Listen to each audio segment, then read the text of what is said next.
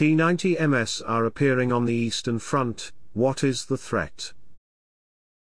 When Russia invaded Ukraine on the 24th of February the T-90M was the best but also rarest tank in the Russian operational fleet. Catastrophic tank losses, over 1,600 of all types, and limited assembly line capacity at Russia's main tank manufacturer, the Nizhny Tagil-based Uralvagonzavod, UVZ, have forced radical measures. Just two tank types, T-72B3 and T-90M, are now being produced in three daily shifts and with convict labor. The numbers to date remain very small. The former tank is well known in Western reporting, the newer T-90M less so. This article examines T-90M and the threat it poses. A T-90M reportedly in Luhansk region. The tank has been draped in Nakidka radar absorbent and heat insulating covers source, military review, T-90M Proryv 3, Breakthrough 3, Dash pre-war deliveries. The stalled T-14 Armata tank program aside, T-90M Proryv 3 is the most expensive Russian tank costing 118 million rubles at pre-war exchange rates, approximately $1.6 million. Deliveries only started in 2020, following contract signing in August 2017. One UVZ chief engineer, Pavel Slobodyanik, described this batch as a mix of completely new machines and T90A, upgraded to the level of T90M. The 2017 contract, in fact, provided for just 30 tanks and only 10 were new builds. The T90MS were fitted with thermal imaging sighting systems of domestic production, replacing the French Safran Matis STD and Thales Catherine FC thermal cameras with the indigenous EGET MDT, and Urbis K thermal cameras. 2. The pre-war deliveries from the August 2017 and follow-on 2018 contract are summarized below. Table collated by Sergio Miller, author. The effect of sanctions. UVZ was already an entity in trouble before the invasion of Ukraine. The company's 2020 financial statement showed the payroll for its 29,748 employees had decreased by 22% with average salaries at 25 to 30,000 rubles per month, $350 420. According to news agency TASS, quoting Rostec CEO Sergei Chemezov, UVZ's total debt stood at 87 billion rubles, $1.2 billion. Two months before the war, UVZ Director General Alexander Potapov nevertheless offered an upbeat interview to mod newspaper Krasnaya Zvezda. He would, of course, have had no knowledge of the impending special military operation. Today, about 95% of our products are Russian made. The remaining interest falls mainly on the electronic component base. At the same time, we have the opportunity to purchase these components from friendly states and create insurance stocks. I would like to note that the sanctions policy of foreign states, on the contrary, stimulated the work of our designers, technologists, and stimulated our engineering thought. You need to be as independent as possible in terms of technology. This confidence was misplaced. In the aftermath of the invasion and with the application of sanctions, almost all work at UVZ ceased. At first, the company refuted reports of closed assembly lines but later conceded some employees had been forced to take leave. Local media reported this was due to the lack of spare parts. Advocate for workers' rights at UVZ Alexander Ivanov explained. The enterprise is experiencing an economic crisis, the lack of roller bearings for assembling a reinforced rolling stock bogie, the absence of ferroalloys used in metal smelting. It was also announced that UVZ worked at a loss, 7 billion rubles. There is also an order from the management on forced vacations of workers with payment of two-thirds of the salary.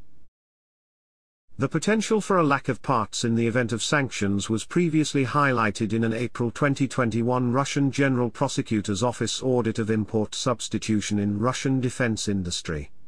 The report reviewed 117,000 components used in 278 types of military equipment. It found that in 2020 Russian defense firms had hoped to replace more than 18,000 components needed for 43 types of weapons, but substitutes were only found for 3,148 parts for five types of equipment. It also found supplies of critical spare parts for only a third of the planned 7,244 projects. UVZ either badly miscalculated, or bluffed over the comprehensiveness of its import substitution of components and technology. Post-invasion deliveries Post the invasion there have been four announcements of T-90M company batch deliveries, 10 tanks. The first two were on the 16th of May and the 4th of August and announced by Rostec, the holding company for UVZ. There is some question over these notices because they were accompanied by obvious public relations images and there was no subsequent reporting of T-90MS in Ukraine. Nevertheless, they may have occurred and possibly as T-90A upgrades using reserve stocks of components. More convincingly, on 20th of December 2022 UVZ announced the delivery of a company batch of T-90MS. This was destined for a central military district unit presumably subordinate 90th Tank Division. This was followed by a similar announcement on the 12th of January 2023. The destination of this batch was unclear. In a media claim that seemed to grossly inflate these deliveries Voennoye Obozreniye, Military Review, reported in mid-January, only in the last months of 2022, the military on the contact line received about 200 new and modernized T-90M Proryv tanks, adding these had been deployed to Kherson and Zaporizhia regions as well as the Donbass and a number of 90s, had, entered service with PMC Wagner. There is no evidence that 200 T-90MS suddenly appeared in Ukraine. Voennoye Obozreniye appeared to multiply the December to January deliveries by a factor of 10. AT-90M in Luhansk region. The soft bags add protection around the turret rear which houses the ammunition bustle. Source, TV Zvezda. Social media has been helpful in adding evidence to claims of tank deliveries. At the end of December 2022, a Twitter video was uploaded showing as many as 23 T-90M tanks on rail flat cars at Kamenskia railway station in Rostov-on-Don. T-72B3S and T-62MS were also observed passing through the station. This was the largest single collection of T-90MS, seen in open source, since the start of the war. As many as 23 T-90MS at Kamenskia railway station, Rostov-on-Don spotted in late December source, at Twitter. Over the same period, six T-90MS were photographed lined up on a road and, separately, four on heavy lift transporters. Both groups were reportedly in the Luhansk region. Impact on the battlefield T-90M is the most advanced and best protected tank on the battlefield and overmatches all Ukrainian tanks. The main armament is an improved 2A46M5 gun, also used on the T-72B3S, but with a muzzle reference system, MISS. The latter feature distinguishes the model from all other Russian tanks. However, guns are only as good as the rounds they fire and the advanced rounds, Svinets series, are in short supply.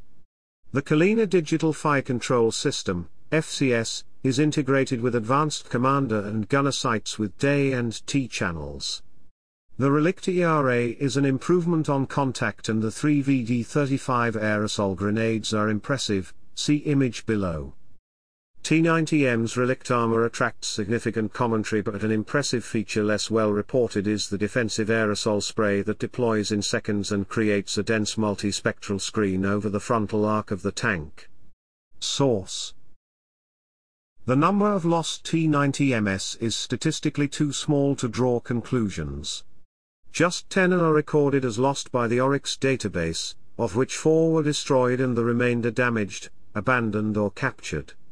Ukraine claims it has captured 14 T-90 series tanks of which two are T-90MS and the remainder T-90s or the export T-90S variant. 3 The example of the T-90M belonging to 4th Guards Kantemirovskaya tank division captured in perfect condition near Izium was widely reported. The gunner's station from a captured T-90M. The main site is Sosna-U. Source, Military Review. Of the four destroyed tanks, two were pop-tops, turret removed by catastrophic detonation of the ammunition. The three damaged tanks were struck by an AT-4 rocket, shell splinters from an M982 Excalibur, and by a Ukrainian Skif ATGM. In all cases, exterior fires were started after the covers appeared to catch light. The most notable incident was the catastrophic detonation of a T-90M caused by dropping an RKG-3 heat grenade on the turret top from a quadcopter, or $1.60 millions worth of tank destroyed by a grenade costing a few hundred dollars. AT-90M on fire in Luhansk region. The tank was apparently hit by an AT-4 rocket that set the thermal cape alight. The crew bailed. Source, Telegram. Technical detail matters but how tanks are used is equally important. One of the great surprises of the war has been woeful use of a machine venerated in Russian military culture. There is not a city in Russia that does not have a tank memorial, yet tanks have been used poorly in this war. Combined arms tactics have been a significant weakness. Today, abundant social media clips and shorts on TV as Zvezda show Russian tanks being employed singly or in pairs as roving howitzers. This was not the reason why the tank was invented. Unless Russian tank employment radically changes it appears unlikely T-90M will live up to its name and breakthrough. A T-90M used as a howitzer in Luhansk region. Source TV as Zvezda. Conclusion? The war came as a total surprise to Uralvagon's Zavod. Claims for the success of import substitution proved unfounded, tank production stopped. Almost 10 months later production has resumed but in very limited quantities. Open source suggests 2 to 4 company batches of T90MS depending on whether the May and August delivery announcements are believed.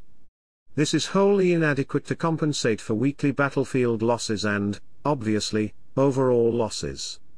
At this rate of production and including T-72B3S it would take UVZ roughly 30 years to build up the Russian army's tank fleet to its pre-war strength. 2023 will be crucial.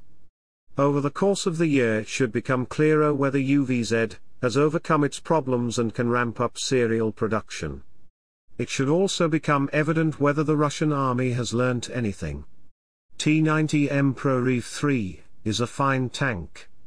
Rumors are swirling of a Russian offensive in February to March.